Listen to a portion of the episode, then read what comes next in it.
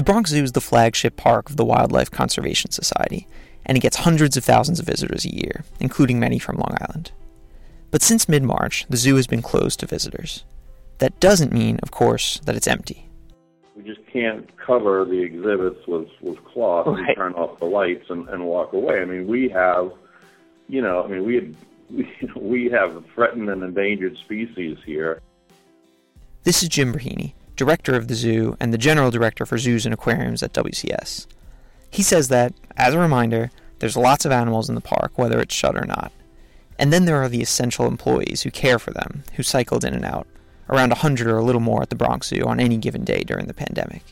But still, that's far from crowded. Uh, and it, was a really a, a weird feeling because, you know, on, on, on a, on a busy day, you know, the Bronx Zoo can easily have 25, 30, 35,000 people in it. And, um, to go from, you know, kind of that image to, to maybe having 100 or 110 people here, um, you really kind of had to, had to look for people. For months, that meant it was a zoo with few people. Did animals notice the missing people? Absolutely.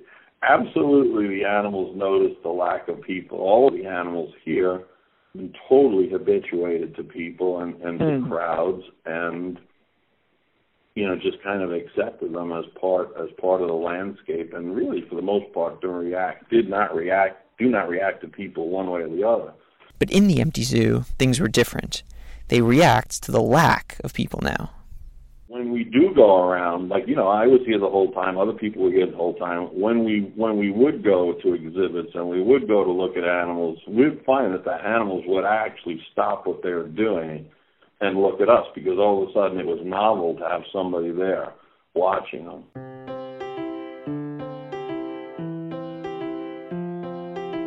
I'm Mark Chiusano, and this is episode 33 of Life Under Coronavirus Newsday Opinion's oral history of the pandemic. This week, the Bronx Zoo announced that it would open again at the end of July. So we checked in with Breheny to hear more about these unprecedented months in a mostly human free zoo. One of the big issues was making sure there was enough food for the animals. We were worried about supply lines for uh, food, uh, you know, hay, hay deliveries. I mean, we were worried about fuel. Like, you know, we just we just didn't know what to expect. We didn't know if uh, states would close borders, if if it would be difficult to transport goods from state to state. I mean, you know, every every bad scenario went through our our head because you know we knew we were aware of this awesome responsibility we had to these animals. So they stocked up their hay, grain, frozen food, walk in freezers. He said it all ended up being enough. Then there was the issue of keeping staff and animals safe. And I think a lot of people, you know, probably reasonably so, just never thought of of people at work in zoos that care for animals as essential. But um, you know, this this we we and you know our staff certainly was were essential to the animals. I mean, we, without without the staff coming in here every day to provide for them, you know, the animals would have been negatively impacted for sure.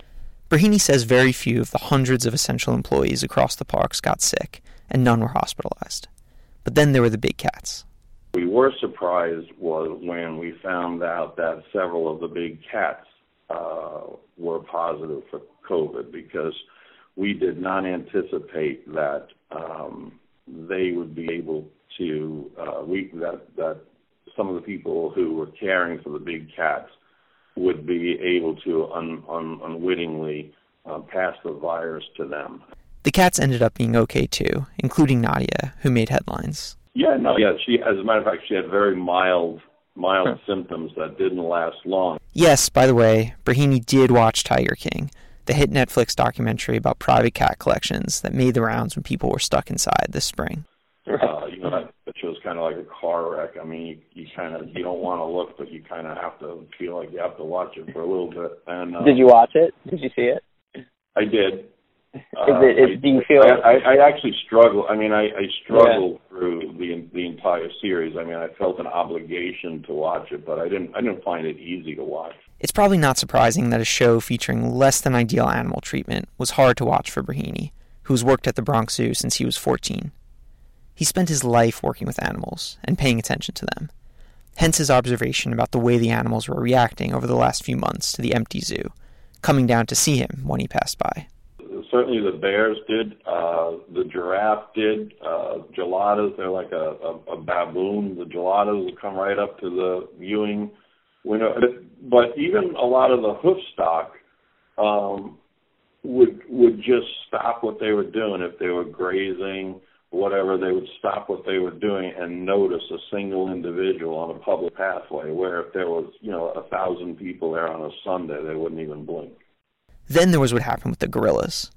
The zoo's gorillas have plenty of room to disappear into the greenery and have privacy. What we've found ever since we opened that exhibit in 1999 is the gorillas are right there up front, front and center, because uh, I'm convinced they enjoy watching people. Many end up hanging out where the people are. And, and there are several gorillas that will interact with people.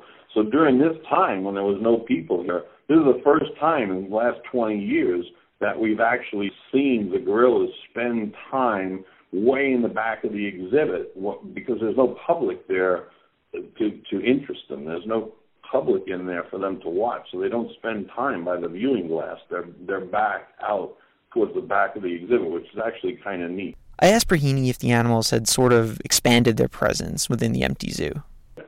Honestly, I, I it's not the it's not the zoo animals. It's the uh, it's the wild residents. I mean, you you see a lot more. You you see a lot more um, serene birds, song you know songbirds hmm. that'll be out on the paths. I mean, we have uh, the great white egrets that you know, are are in different places now because there's no public here. Uh, the other day I saw uh, two two different two different families of of wood ducks, you know, with duck ducklings of different mm. ages that you know were were much more out in the open and much more bolder uh, than they would be if we were open and, and people were here. Because again, you know, this is a, a 265 island of green in the middle of all this, uh, you know, asphalt and concrete and, and whatever around us, and and we are a, uh, you know, kind of a wildlife way station for animals that migrating through, especially birds. During this extraordinary time, then the zoo looked different. It's it's just a it's a much I mean it's a much more wild natural place now um, because we we haven't had visitors here. That's an extremely new experience for the zoo, a period without very particular kinds of admission paying animals. There's never been a time that we went through the, the spring and, and the summer season without without visitors and it was it was just so strange.